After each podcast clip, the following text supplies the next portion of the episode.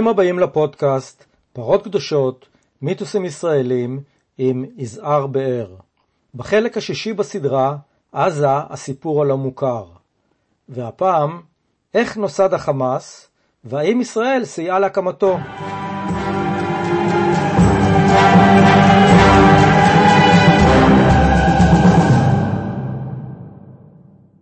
החמאס, הארגון שמדיר שינה מעיני הישראלים כבר 30 שנה, נולד בנסיבות המחשידות את ישראל עצמה בסיוע להקמתו.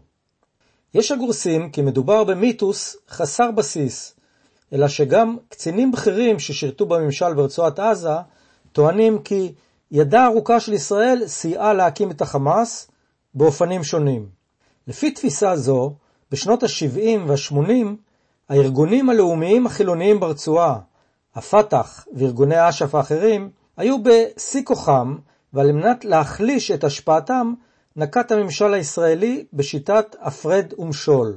הוא עודד את צמיחתו של האגף הדתי בתנועה הלאומית הפלסטינית, ששאב את השראתו מהוגי תנועת האחים המוסלמים במצרים, מה שהתפתח לימים לתנועת החמאס, שהצליחה להדיח את שלטון הפת"ח, והיא ששולטת כיום על רצועת עזה ומאתגרת את שלטונו של אבו מאזן ושל אש"ף בתחומי הרשות הפלסטינית. אם נרחיק אל השנים הראשונות לאחר כיבוש הרצועה בידי ישראל ב-67, נמצא כי עד סוף שנות ה-70 לא פעלו ברצועת עזה אגודות דתיות מטעם האחים המוסלמים, המסגדים היו בשליטה, והקאדים ואנשי הוואקף היו שכירים שהממשל הצבאי הישראלי שילם את משכורותיהם ופיקח על פעולותיהם. בשנות ה-70 החל את פעילותו הציבורית בעזה שייח' אלמוני, נכה על כיסא גלגלים, בשם אחמד יאסין, שהתקרב מאוד אל קציני הממשל הישראלי וזכה לקבל מהם סיוע בהקמת מנגנונים חברתיים שנראו לא מזיקים בשעתם. יאסין שאב את השראתו מהוגי האסלאם הרדיקלי במצרים, כמו חסן אל-בנה וסייד קוטוב, אך בראשית דרכו התמקד בפעילות דתית וחינוכית. בראשית שנות ה-80 התיר הממשל הישראלי לשייח' יאסין לרשום עמותה ציבורית בשם אל-מוג'עמה אל-אסלאמי, שאנשיה עסקו בפעילות דתית וחינוכית מצד אחד, ומצד שני תקפו פעילים של התנועות החילוניות, בעיקר מן השמאל, הציתו בתי קולנוע, השחיתו מסעדות שמכרו משקאות חריפים, והשתלטו על מוסדות החינוך והתרבות ברצועה. במרס 1978 פרסמו אנשי המוג'מה כרוז שבו הופיע לראשונה שמה החדש של התנועה, חמאס, חרקת אל-מוקאוומה אל-אסלאמיה, תנועת ההתנגדות האסלאמית. כך בקיצור רב קם החמאס, ובהנהגתו ניצב שייח' אחמד יאסין. אחד הדוברים הקולניים בייצוג הטענה כי החמאס הוקם בסיוע הממשל הישראלי הוא אבנר כהן, שהיה קמ"ט דתות בעזה בשנים 1973-1994. בתפקידו היה קמ"ט הדתות קצין המטה כפוף לשר הדתות ולא לממשל הצבאי, ומכאן גם נבעה חולשתו. קמ"ט הדתות היה אחראי בין השאר על המוסדות האסלאמיים שפעלו בתחומי הממשל הישראלי.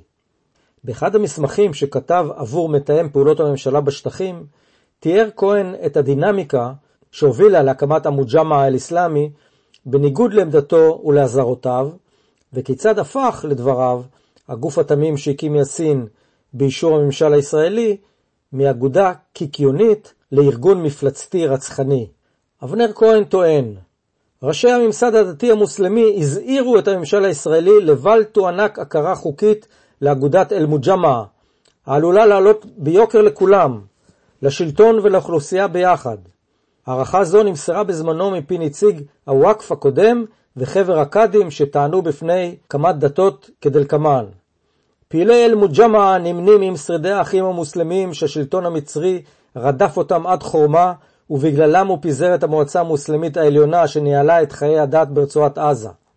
עתה, בתקופת הממשל הישראלי, בא אחמד יאסין וכנופייתו להתאגד בארגון על במגמה לחדש את פעילותם השלילית והחתרנית במסווה דתי אסלאמי. ממשיך אבנר כהן. אולם הממשל הישראלי העדיף להתעלם מאזהרותיו של הממסד הדתי. מי שגילה בו תמיכה, התייחס בהעלמת עין ובסלחנות יתר לתלולי אל-מוג'מע ומעלליו. הוא הניח שגוף זה יהווה משקל נגדי לאש"ף במסגרת מאבקי כוח פנימיים בין הפלגים היריבים ברצועת עזה, וכי לא נשקפת ממנו סכנה ממשית ליציבות האזור. בדיעבד, הוכח שהנחה זו מופרכת מיסודה. למרבה הצער, הממשל הישראלי איבד שליטה על הגולם הזה שהוקם, כאמור, בחסותו ואף בעידודו. עד כאן אבנר כהן. בהזדמנות אחרת, טען כהן, כי אחמד יאסין, בניגוד לאש"ף, הסכים לסייע לישראל במימוש תוכנית האוטונומיה המינהלית לתושבי הרצועה שהתגבשה בעקבות הסכם השלום עם מצרים. יאסין התנה את הסכמתו בכך שהממשל הישראלי יכיר באל-מוג'מעה ויאפשר לו הכנסת כספי חו"ל. לטענתו, למרות התנגדותו העיקשת ואזהרותיו, רצה עזר ויצמן, שר הביטחון אז, למצוא פרטנר בכל מחיר, וזה מה שקרה לדבריו. אם המצרים בתקופת שלטונם לא אפשרו לבנות יותר מחמישה מסגדים, הרי מרגע שניתן אישור ליאסין להקים את האגודה שלו והתקבלו כספים מחו"ל, נבנו 50 מסגדים שאין בהם צורך לא דתי ולא ענייני. וסביב כל מסגד נבנו שירותי רווחה, חינוך, מרפאות, חדרי ספורט, ג'ודו וקראטה. איש לא יוכל לשלול את הטענה כי הממשל הישראלי סייע לאחמד יאסין בדרכים שונות בראשית דרכו. אך האם מדובר היה אכן בכוונת מכוון אסטרטגית, בתוכנית ישראלית סדורה, כמו שטוענים אנשי אסכולת אבנר כהן, ובה מאמינים גם הפלסטינים? פנינו אם כך למושלי עזה שניהלו את המגעים הראשונים עם אחמד יאסין וחבריו קודם להקמת החמאס. אלוף משנה איני עבאדי, שהתמנה למושל נפת עזה בשנת 1970, פיתח יחסים אישיים קרובים עם השייח יאסין, ואף למד לצידו באוניברסיטה האסלאמית בעזה. שאלתי אותו. לימים טענו והתבססו על מקורות שלישראל הייתה יד בהקמת החמאס, כשהמוטיבציה הישראלית היא ליצור משקל נגד לדומיננטיות של אש"ף. מה שהיה בתקופה של עשר שנים לפני הקמת חמאס, אש"ף שלט ברצועה שלטון מלא מן המפקדה בביירות, מה שנקרא החזית המערבית. שליטה בלתי מעורערת. והימים היו קשים. לא במקרה צריך היה פעילות צבאית כל כך נרחבת בתוך כל מחנה, בתוך כל שכונה, בתוך כל פרבר, בתוך כל עיר, בתוך כל עיירה, בתוך כל פרדס. כי הפעילות הפח"עית הייתה בלתי אפשרית. המוג'מע בראשית הדרך, כאשר הוקם על ידי אחמד יאסין, היה מאוד צמחוני. דיבר על חזרה בתשובה, לימוד תורה, על מעשה צדקה, דברים שכאלה, חינוך הנוער, הריכוז שלו בתוך מסגדים. זה טעם, זה טעם את משאלות הלב של הממשל. לא להתרוצץ ברחובות, לא להעיף חול. כניסה וביציאה של המשמרת, ה... ביציאה של המשמרת הראשונה מבתי הספר והכניסה של המשמרת השנייה, זה דבר נורא כל יום. אלפי ילדים ברחוב. עכשיו, הייתה עזרה וסיוע בכך שסייעו לו להקים מתקנים לריכוז בני הנוער. המוג'מע בראשותו של אחמד יאסין קיבל כסף, או שווה ערך. מהממשל. ברור, או שווה ערך, בחומרים ודברים כאלה. להקמת מגרשי ספורט, כדורגל, טניס, באולינג, כדורסל, מגרשי משחקים לילדים, נדנדות, מנהרות uh, צבעוניות וכולי. עכשיו, הוא עשה את זה, וזה נראה בעינינו כפעול, כפעולה פילנטרופית, שעלתה בקנה אחד עם הנרמול, הנרמול של החיים. קציני המודיעין בממשל, שוודאי מכירים את ההיסטוריה של האחים המוסלמים במצרים, וכתבים של, אה, של קוטוב, ולא יכלו לדמיין שמהאג'נדה האזרחית, הסוציאלית, היה כמה דתות שנקרא אבנר כהן. אני אומר לך בהן צדק, אני לא זוכר אותו בתקופה של שלוש שנים, והייתי בצומת של מרכז העניינים, פעם אחת מדבר. תשמע ממני. לא על נושא זה ולא נושאים אחרים. שום דבר. אינני זוכר אותו פעם אחת מדבר. אני אפילו לא ידעתי, ידעתי שיש כמה דתות, ידעתי, אבל לא שמעתי על אבנר כהן. היום הוא חכם גדול. הוא באקדמיה. ברור. היום אני שומע אותו בתקשורת, כאילו הוא עמד בפרץ אל מול התמיכה של הממשל בפעולה הקונסטרוקטיבית, קונסטרוקטיבית במרכאות, שאחמד יאסין רצה לעשות. ושכביכול היה מישהו, והוא אחד מהם, שעשר שנים לפני שקם חמאס, צפה את הקמת חמאס. זה פשוט, זה איוולת. נכון שהשאלה שלך, מתוך הניסיון של פעילותם של האחים המוסלמים במצרים, בתקופה של שנות ה-20 וה-30, לא יכלו להעלות על הדעת שיש מין אה, אפשרות כזאת. המצוקה הרגעית, הקושי הרגעי של האלפים שברחובות, שמעיפים חול, זה היה עניין שהעסיק באותו רגע. ולא דיון אקדמי. וכל מי שהיה יכול להציע איזושהי עזרה או איזשהו פתרון שיש בו כדי להרגיע במה שהוא, הוא, הוא, אז הלכת איתו. זה מה שקרה. עכשיו, זה נכון, בדיעבד, הפעילות הספורטיבית שאותה הוא טיפח בדרך של הקמת קבוצות כדורגל, כדורסל וכולי וכולי, תלבושת אחידה, צעדה, זה בעצם חינוך טרום צבאי. מה שקרה זה כאשר קמו הקבוצות האלה והיה, והחינוך הטרום צבאי הזה התמסד. ביום כלשהו הוא אמר, ימין הפני, לא למגרש, אלא לקלצ'ניקוב. מה, מה אתה חושב אה, הביא להתפתחות הזאת? אני לא, אני לא מוציא מכלל אפשרות ששייח' אחמד יאסין, בהקמת המוג'מע, שהוא לא היה נתון תחת הלחצים שאנחנו נתונים. האי סדר, הבלגן, המצוקה. יכול להיות שבדרך החינוך שלו, המטען, המטען שהוא עצר בתוכו, אה, הוא כן צפה קדימה. לא בפרטים של הקמת חרקה מוקאום האסלאמיה, אבל הוא, הוא, הוא יכול להיות, אני לא רוצה לתת לו מה שאולי לא מגיע לו, אבל זה יכול להיות שהוא חשב על הפעילות הטרום צבאית הזאת, החינוך הטרום צבאי, לקראת צבאי. יכול להיות שהוא או מישהו מחבריו כן חשב על זה, וזה מתאים לאחים המוסלמים. זה, זה מתאים, זה מתאים. אבל לבוא ולומר שבאותו קשר שהיה, שהיה בו עזרה, של הממשל לפעילות האזרחית שבקרב בני הנוער שנעשתה על ידי אחמד יאסין, בכך עזרנו להקמת חמאס, הבעיה לא הייתה לא, מי הוא, מה המוג'מע יכול לעשות אל מול אש"ף. תחשוב לרגע בהיגיון. באותו זמן יש את אש"ף ואת המוג'מע. איך הוא יכול לבלום את הפעילות של אש"ף? אבל זה איוולת. אומרים את זה בדיעבד. רגע, רגע, בוא, בוא נשאר רגע בנושא הזה. בתקופה הזו אתה מכיר מקרוב אה, את אחמד יאסין. ברור. מה ההתרשמות שלך מהאיש? תראה, הוא, היה, הוא, הוא יותר צעיר ממני. אה, אתלט, פעלתן, כריזמטי. ומה התבטא הכריזמה שלו? יש לו את היכולת לשוחח עם בני נוער ולהשפיע עליהם. האינטלקט שלו היה מרשים? או, שאלה קשה. אינני יכול לתת לו ציון. אני ראיינתי אותו בכלא. כן. ומה שהרשים אותי זה שהוא דיבר בצורה של ריאל פוליטיק, אה, מפתיעה אפילו הייתי אומר, שלא מאפיינת את הדימוי. תראה, תראה מה שהוא עשה, הוא לא, הוא לא היה אדם פשוט, רק... אה, הוא נפגע בתאונת... אה, בוודאי. גלגלון. הוא קפץ ונחת לא טוב על ה... נ... כן, נחת לא, לא טוב ושבר את אגן היריחיים, והתיישב בכיסא גלגלים, קיבל טרומפוזה, מחלת ריאות ונשימה, והתחיל לצפצף, כן, הלך, ב... הלך בלא עת. היום, בדיעבד, אתה חושב ש...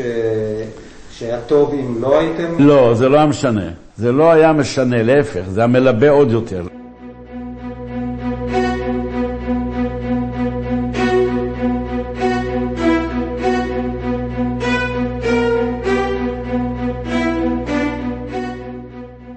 בפרופיל שהוציא אבנר כהן על השייח' אחמד יאסין בנובמבר 1992, הוא מתארו כדלקמן: למרות נכותו הגופנית, מוחו נותר צלול וחריף. דיבורו חד וקצר, במשפטים מדודים, שזורים ציטוטים מהקוראן. למרבה הפלא, יצא לו מוניטין בשטחי יש"ע, ישראל ומדינות ערב כפוסק הלכה ובקיא בכל מסורות האסלאם. מאידך, כלי הקודש המוסמכים, שופטי בתי הדין השרעיים ואימאמים בכירים בוואקף המוסלמי, מטילים ספק בידענותו וטוענים שכל בקיאותו האסלאמית מצטמצמת בשינון פסוקים דתיים ובציטוט פתגמים ערביים. לדעתם, בקיאותו המופלגת בשריעה אינה אלא אגדה שמפבריקים ומפיצים אותה חסידיו השוטים. יצוין כי חסידיו, חדורי קנאות, עושים את דברו ומבצעים את הנחיותיו ללא עוררין. שכבות מסוימות מקרב האוכלוסייה המקומית מייחסים לו דרגת קדושה עילאית השמורה בדרך כלל לארבעת החליפים מייסדי האומה המוסלמית.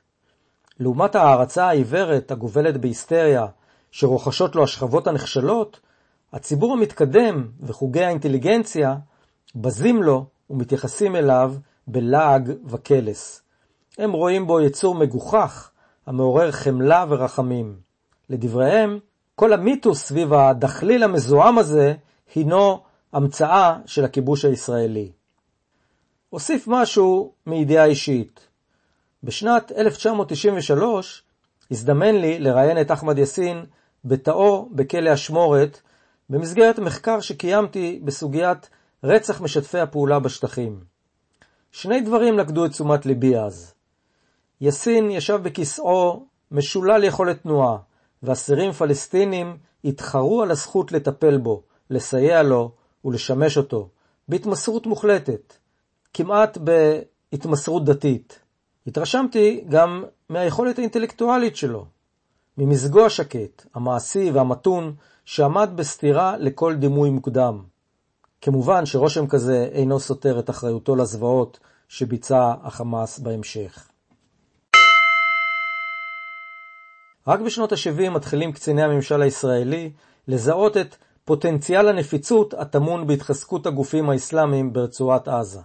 תת-אלוף מיל יצחק שגב, הנספח הצבאי האחרון של ישראל באיראן, התמנה לפקד על עזה ב-1979, לאחר שנחלץ בעור שיניו ממהפכת חומייני. כשהגיע לעזה, נדהם מתהליך ההדתה שעובר גם על הרצועה. בוא נדבר על, אה, על ההתעוררות האסלאמית. כשאתה מגיע לעזה ואתה מקבל את האחריות, יש לפניך מסמכים, אזהרות, אה, אה, אתה, אתה רואה בעיניים, אתה, אתה לומד מהשטח. מה אתה רואה בתחום הזה של התגברות כוח האחים המוסלמים? קודם כל, לי היה יתרון לא נורמלי. ברגע שהגעתי לאיזה מקום, אני דיברתי ערבית והבנתי כן. ערבית. לא הייתי צריך מתורגמן שיתרגם לי עקום. שתיים, גדעון עזרא היה חבר אישי שלי.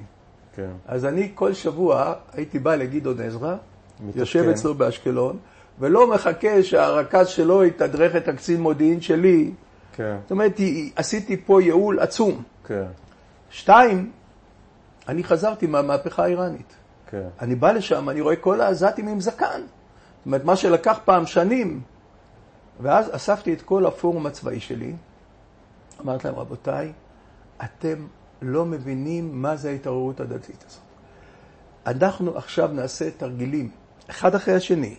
תרגיל אחד, שהאסירים משתלטים על המפקדה. האסירים, הרי היה לנו בית סוהר. כן. שתיים, תרגיל, חפ"ק גדול. אלפים אנשים מסתערים על נצרים. שלוש, על איזה יישוב ברפיח. וכל חודש הייתי עושה להם תרגיל שצ'ובו אמר לי, המפקד, אני אוהב אותך, אבל אתה משוגע. זאת אומרת, אני ראיתי איך המיליונים בטהרן התארגנו והסתערו, ואמרתי, ברגע שפה מתחיל העניין הדתי, זה יעלה גם פה. עכשיו, מה עשיתי? הלכתי למסגדים. ראיתי איך הם עשו שם חוג לפינג פונג, חוג לטניס, חוגים לעזרה בלימודים, זאת אומרת, למדתי את העניין. ואחרי זה שהבנתי שהאיש הכי מסוכן זה שייח' יאסין, שהוא כבר קיבל אישור לפני שהגעתי להקים את העמותה. הוא כמה חודשים, אני לא יודע בדיוק. 87, אה, לא, 87 חמאס קם. לא, הוא קיבל את האישור לעמותה איזה שלושה ארבעה חודשים לפני שהגעתי. את העמותה שלו. כן, 79. 79, כמה חודשים לפני כן. שהגעתי. ואז אני הפעלתי פורום חדש שנקרא התעוררות דתית. לא קראתי... שלא היה קודם. לא היה. אני... אבל אבל כשאתה הגעת, היו לך איזה שהם ניירות אה, עמדה או לא, מודיעין? אף או- אחד לא... ח- מי מי היה קודמך בתפקיד? קסטל. וקסטל הוא דיבר הוא איתך? היה איש נפלא, הוא דיבר עשה- איתי. הוא עשה לך חפיפה? הוא דיבר איתי, היינו שלושה ימים ביחד, הוא אמר עם רשד ישעיה אל תדבר, הוא שונא ישראל, עם זה אל תדבר. זאת אומרת, היו כן. הרבה מפקדים בממשל שהם אנשים מאוד מוכשרים, אבל הם עשו לעצמם חיים קלים. הם במקום לקבל את המנדט שהם היו צריכים לנהל את המגעים עם האוכלוסייה, הכריזו אלה אויבי ישראל, אנחנו לא מדברים איתם. כן. ולגבי הסוגיה האסלאמית, הוא התייחס, אה, התייחס לזה כשעשיתם חפיפה? דיברנו, אני, אני הבנתי את זה יותר ממנו בדקה. זאת אומרת, אני לא מזלזל בו, אבל תחשוב, אני באתי עם שני תוארים מהאוניברסיטה אחרי המהפכה האיראנית, מדבר... אבל לא ירשת מדיניות של קודמך שום בנוגע דבר, ל... אני, זה אחת מהתכונות הטובות שלי. אני לומד את העניין ומיד מתווה את המדיניות. כן. אבל לא קיבלת משהו לא, מן ה- לא. מן הירושה. ואני אומר לך, היה פורום בט"ש, היה פורום חתרנות מדינית, אני הוספתי פורום התעוררות דתית. היה גם קמ"ט לענייני דת. ש... היה קמ"ט לענייני דת. שגם אה, התריע. ו... הוא התריע, והוא הרבה פעמים אה, מצטט בטעות שאני נתתי את האישור ל... ל... אז הוא טועה פשוט. אני, יום אחד איזה כתבת בעיתון הארץ, היא כתבה על זה כתבה, ששגב נתן את האישור להקמת החמאס. ואני קראתי לה ואמרתי לה, תגידי, את כותבת ואת לא בודקת? הנה האישור. אני תובע אותך. את, את, אז היא אמרה, לא, זה לא כתבה, זה רפורטאז'ה, זה בטיח אספר. זאת אומרת, סתם, מהדמיון. זאת אומרת, הוא קמ"ט דתות, אין לי נגדו כלום. מה שאתה אומר, שאתה הגעת, לא ירשת שום מדיניות אה, מוסדרת ביחס. לאסלאמים וזה. שום דבר. אני לבד עשיתי את זה. אוקיי. אז אני נותן לך דוגמה אחת. כן. הבנתי שיאסין, הוא קיבל אישור והוא ראש החץ. צלצלתי אליו, אמרתי לו, שלום, שמעתי עליך שאתה ממנהיגי הרצועה. מי נתן לו את האישור לעמותה, אתה זוכר? קסטל. קסטל. כן. אוקיי. אני גם אמרתי לך שיכול להיות שאם קסטל היה מתנגד, בג"ץ היה אומר לו, כי לפני זה היה מקרה דומה כן. עם ייצוא תפוזים, שהמושל התנגד, ובג"ץ אמר לתת. כן. זאת אומרת, ברגע שישראל אה, הכניסה את השטחים תחת הבג"ץ, אז השיקול של המפקד הצבאי הוא לא היה סופי. כן. אבל פה אני פטור, אני באתי, האישור היה. באתי אליו עם 12 ג'יפים, ואמרתי לו, תאר לי את הפעילות שלך. הוא התחיל לתאר מה הוא עושה במסגרת. למה הבאת 12 ג'יפים? שכל השכנים יראו... ידברו. אבל זה מסתבר שזה לא עובד כל כך. שמע, זה עבד לאותה תקופה. כן. תראה, אתה לא יכול לתת פתרון סופי. פתרון סופי זה רק משא ומתן מדיני, אבל כדור הרגעה. כן. ואז uh, הגיע הצהריים, אני אומר לו, תגיד, לא תזמין אותנו לצהריים? אז הוא הלך, הכין צהריים. כי כל הזמן אמרו, זה בוגד, רשד ישעיה בוגד, אכל עם הממשל. שמתי אותו עם כולם באותה שורה כחוק. ואז אני אומר לו, תגיד, מה קרה לך בגב?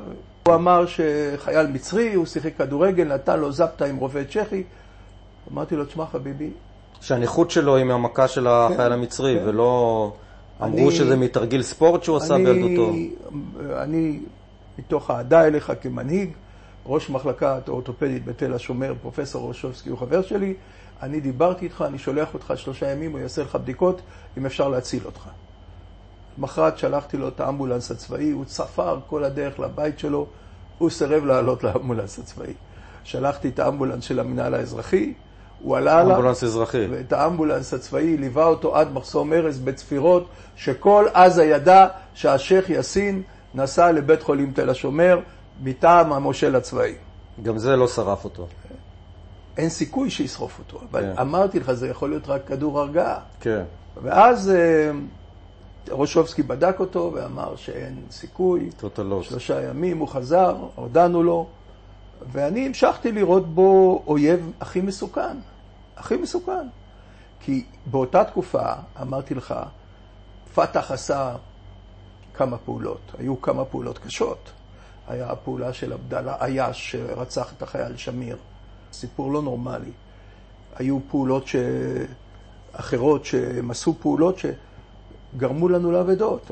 זרקו רימון לתוך אוטו, שתי בחורות מכיסופים נהרגו. זה לא היה כמו היום או כמו פעם, זה, אפשר היה לספור שהממשל עם השב"כ היה צריך להתמודד עם 500 איש בשנה. אתה מבין? זה כלום. המנגנונים היום זה פי עשר. מאיפה צמח הסיפור הזה שכדי להחליש את הפת"ח היו מי שתמכו, עודדו בממשל? אני, אני חוזר ואומר לך, מי שצריך לתת פתרון זה פתרון דרג מדיני. הדרג המדיני לא נתן פתרון, ואז הממשל, שהוא אחראי, מתחיל להיות חכם, ומפתח כל מיני תיאוריות, אתה יודע, אם נעשה את החמאס נגד הפת"ח, אז הם יתמודדו אחד עם השני. אבל היה בזה איזשהו ממש?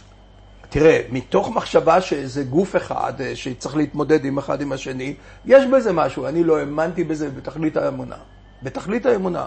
אתה מקיים אה, פגישות אה, מדי פעם עם, עם אחמד יאסין בתקופה הזאת? כן, כל הזמן. כל ומה, הזמן. מה אתה שומע ממנו? הוא הציג לפניי את התזה שהכוונה של החמאס היא לשלוט בכל מדינת ישראל. אבל יכול להיות, יכול להיות שהם יסכימו להודנה שהיא תהיה בגבולות 67, אבל גם זה זמני. זאת אומרת, יש לי את זה. דיבר, הוא דיבר איתך בכנות מבחינתו. דיבר איתי בכנות מוחלטת. ואני הבנתי, גם לא היית צריך מתורגמן שיעדן את זה. הוא הציג את עקרונות החמאס כמו שהם. כן. ואני הבנתי שהוא האויב שלי. אבל תבין, השב"כ היה יכול לעשות חיסול. אני לא. אני הייתי צריך לפעול לפי העקרונות שאפשר. בעניינים האלה הבנתי את השטח. כן. ו, אבל אה, אה, כש, כשאתה, כשאתה מגיע לעזה ואתה רואה, כמו שאתה אומר, זקנים, ואתה מרגיש את ההתעוררות ויש את הניסיון של האחים המוסלמים במצרים, ואתה רואה בזה מין אה, תסריט דומה שהולך לקרות, שהנה קם שלוחה של האחים המוסלמים בעזה. בהחלט. בהחלט. אז מה לא אתה עושה זה, כמושל? אני יכול להגיד לך עוד דוגמה. היה דיון אצל מתאם פעולה בשטחים, מה יהיה באוניברסיטה. אז אני אמרתי שאת האוניברסיטה צריך לתת, שהיא תהיה אל-עזר, שהיא תהיה של מצרים, לא לתת למקומיים. ודני מאט, שהוא לא הבין כלום בנושא הזה מעולם, הוא החליט לתת אותה לאחים המוסלמים. אני, אני לא אומר לך שאם היא הייתה של אל-עזר, זה הכל היה אחרת. אבל אני ראיתי את זה, אני ראיתי את כל הקווים המפרידים בין מצרים לבין אסלאם לבין השלטון המצרי. ראיתי את זה, נשמתי את זה, והבנתי, אבל זה היה בשליטה. חיכינו לפתרון מדיני, אתה מבין? כן. אם זה אוטונומיה חלקית או אוטונומיה אחרת, או איזשהו פתרון. ואם לא, אתה כל הזמן צריך לשחות בבוץ בתוך הפצצה הדמוגרפית הזאת, לתמרן בין הכוחות, שיהיה עבודה לאנשים, שיהיה כבוד לאנשים, על החיים שאתה, האנשים שאתה אחראי להם, עד שיהיה פתרון מדיני. אז, אז בעצם בתקופה שלך, כשאתה מושל ואתה אחראי, אז איזה מדיניות אתה מנהל מול שני הכוחות האלה, האסלאמים והפת"ח או אש"ף? אז אני אומר לך שמול האסלאמים השתלטנו על המסגדים, על ה... חייבנו את כל האנשים שמקבלים משכורת ל... מה... להיות אימאמים, לבקש את, ה... את הנאומים שלהם, וגם שלחנו כל מיני אנשים לשמוע את הנאומים שלהם, לראות שהם לא סוטים. ואז עקבנו מקרוב אחרי רפיק אל-כורד והתנועה שלו, ואחרי השייח' יאסין והתנועה שלו. ובשיתוף פעולה עם השב"כ זה היה בשליטה. זאת אומרת, בכל תקופת כהונתי לא היה מ-79 עד 81 שום מקרה שהאחים המוסלמים האלה, אה, בוא תבין, חמאס קם ב-87. מה קרה? באו הצעירים של עזה לשייח' יאסין ואמרו לו, תשמע, אתה חייב לשנות את המדיניות הזאת שהאחים המוסלמים לא מורדים נגד שלטון. זה נכון כלפי מצרים, זה לא נכון כלפי עזה. אז הוא התנגד, הוא אמר ככה זה, אז הם הקימו את הג'יהאד האיסלאמי. ואחרי שהג'יהאד האיסלאמי התחיל לעשות הצלחות, באו אליו ואמרו לו, תראה איך הג'יהאד האיסלאמי מצליח, הוא הקים את החמאס. הייתה איזו הלימה, קורלציה בין המצב הכלכלי, חברתי, פוליטי, לבין עליית החמאס? תראה, בתקופה שלי, אמרתי לך, זו הייתה תקופת זוהר. כן. זוהר. כן. ואני אומר לך שוב, אני ידעתי איך להילחם נגד הפח"ע, יפה מאוד, נגד הפת"ח וכל השלוחות שלו, עם הצוות שלי, וידעתי איך להילחם נגד החמאס. ידעתי. ואני אומר לך שמצד החמאס והג'יהאד לא היה כלום. כן. כלום לא היה. לא היה כלום. אחרי זה, כן. היו התעוררויות, לא, ואחרי אבל זה... אבל מה שאני שואל, אם לדעתך הצמיחה של החוגים האסלאמיים הייתה קשורה למצ... למצב החברתי, הפוליטי, הכלכלי, או שיש את ההתפתחות טבעית, כמו שקרה במקומות אחרים בעולם הערבי? תשמע, קודם כל זו התפתחות טבעית. שנית, ישראל, ברגע שאריק שרון הודיע שאין אופק מדיני ושיש סיפוח, אז באופן טבעי הם, אה, ההתעוררות, יש, בדת זה הולך ככה אצלם. אם אתה פתאום עושה אפילו משהו אישי או משהו לאומי ואתה נכשל, זה בגלל שלא הלכת בצד הדתי הנכון. וברגע שהם ראו שבבת אחת גם העבודה התפוקה וגם הזה יורד, הכבוד, אז באופן טבעי הם הלכו יותר לדעת, אתה מבין? אין שם מפלגות שאתה עושה בחירות, אתה אומר כן. פה הליכוד כעת כן. מושחת או משהו, אתה מחליף מפלגה אחרת. זה ככה כמו מנוע דיזל, מסתובב.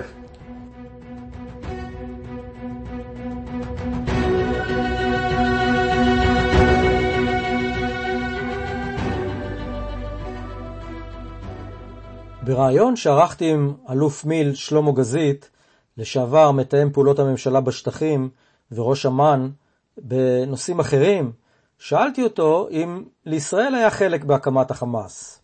יש אה, ויכוח בישראל, או טענה לפחות, שבשנות ה-80, הממשל הישראלי סייע להקמת החמאס. סייע לשייח' אחמד יאסין להקים את, העמותות שלו. ו... כן, אבל לא, לא את החמאס הצבאי. כן. החמאס הפוליטי כאלטרנטיבה להנהגה המקומית. כן. אכן כן. זה לא היה בזמני, אבל אני יודע. כן. לסיכום, איש לא יוכל לשלול את הטענה כי הממשל הישראלי סייע לאחמד יאסין בראשית דרכו באופנים שונים. יחד עם זאת, אפשר לפקפק בראיית התמיכה ביאסין בתחילת דרכו כחלק מתוכנית אסטרטגית מובנית.